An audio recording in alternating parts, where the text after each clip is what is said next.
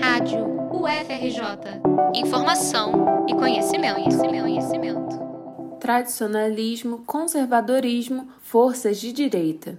Esses são temas largamente discutidos no mundo contemporâneo, considerando o contexto político global.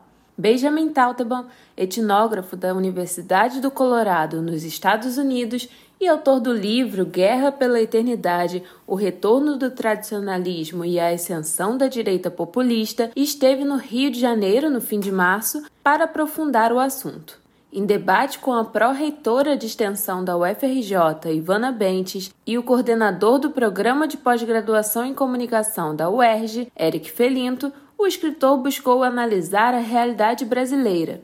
Sobre a conferência que aconteceu no Fórum de Ciência e Cultura da UFRJ, Felinto diz: Uma parte de um cenário muito mais amplo, né? E a nível global. Claro que em cada lugar existem suas particularidades, mas essa ascensão da nova direita, algumas peculiaridades, algumas características né, desse movimento é, são mais ou menos comuns.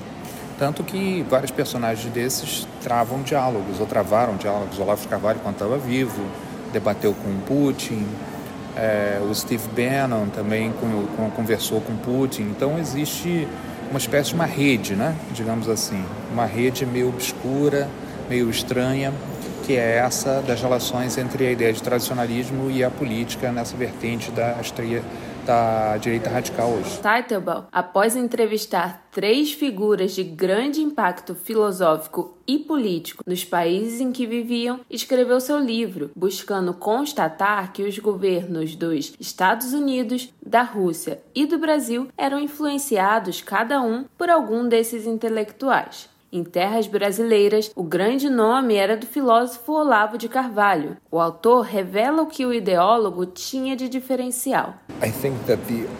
Acho que a participação Olavo do movimento Bolsonaro era de uma direita genuinamente antimoderna, que era mais do que apenas criminosa.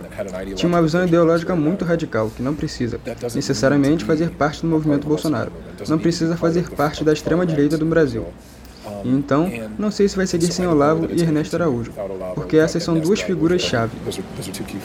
O tradicionalismo é uma corrente de pensamento que surgiu no final do século XX. Teitelbaum faz questão de distinguir o tradicionalismo escrito com T minúsculo do com T maiúsculo. Para ele, o T maiúsculo marca esta nova força que é, na verdade, filosófica e religiosa, não apenas um modo de pensar. Em outras palavras, é uma ideologia, mas com fortes inclinações a aspectos religiosos e dogmáticos, que se opõem à modernidade. Diferentes lugares do mundo passam por processos de ascensão de forças extremistas de direita política. Uma das formas disso acontecer é através do populismo. Apesar do nome, essa popularidade não está ligada às camadas populares da sociedade, como explica Eric Felinto ele não é um movimento popular, né? Ele é, na verdade, uma coisa de elite, uma elite intelectual. Mas é uma elite intelectual que tem encargos assim de poder, ou que tem posições importantes, como, por exemplo, o Olavo de Carvalho teve durante o governo Bolsonaro, influenciando a nomeação de ministros, dialogando diretamente com o ex-presidente Bolsonaro.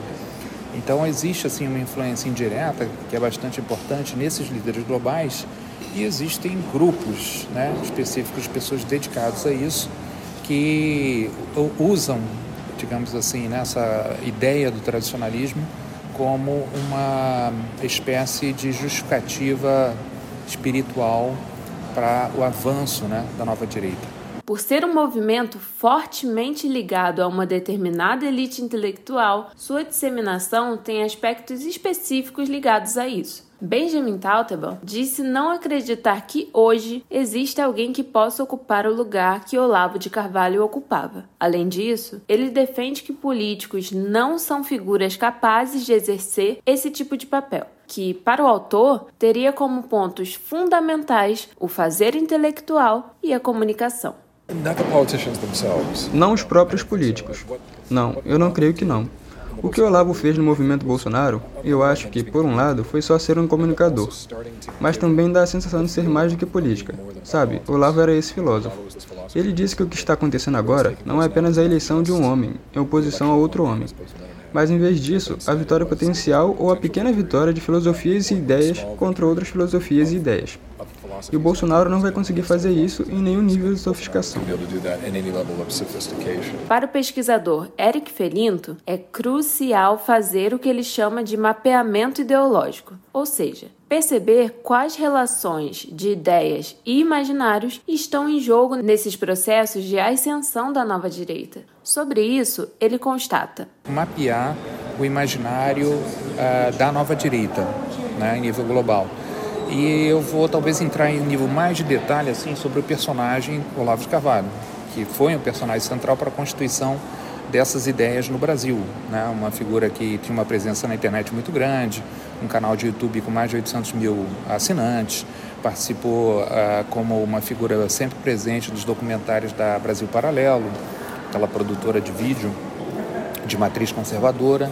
Então a ideia um pouco é traçar uma espécie de mapa ideológico é, disso que está acontecendo, está em movimento ainda, né? não obstante no Brasil a derrota do Bolsonaro, a, eleição do Biden nos Estados Unidos ainda está aí presente e tem uma força política relevante. Teitebol confirma o poder político dessas forças, ainda que candidatos progressistas de esquerda tenham vencido eleições no Brasil e nos Estados Unidos. No entanto, ele alerta que, talvez principalmente por esses ganhos, contrários à direita política, pode acontecer uma espécie de rebote por conta da resposta reacionária que os grupos extremistas terão em oposição ao lado político eleito. Aqui está algo que me preocupa.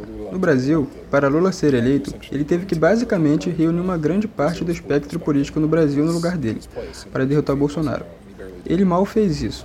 Em outros lugares da Europa, por exemplo, vimos que quando a mesma situação, a mesma dança acontece, quando todos se juntam para deter uma força extremista, a força extremista fica maior, porque agora há uma nova linha divisória na política.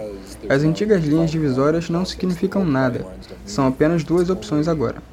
E isso torna a outra escolha maior. Então suspeito, francamente, que de uma forma ou de outra, mesmo que não seja a própria pessoa, o cenário simples é de que isso vai crescer muito. Uma iniciativa da UERJ, em parceria com a UFRJ, o debate foi realizado no dia 30 de março de 2023, na sede do Fórum de Ciência e Cultura da UFRJ no Flamengo. Reportagem de Milena Larrubia para a Rádio UFRJ.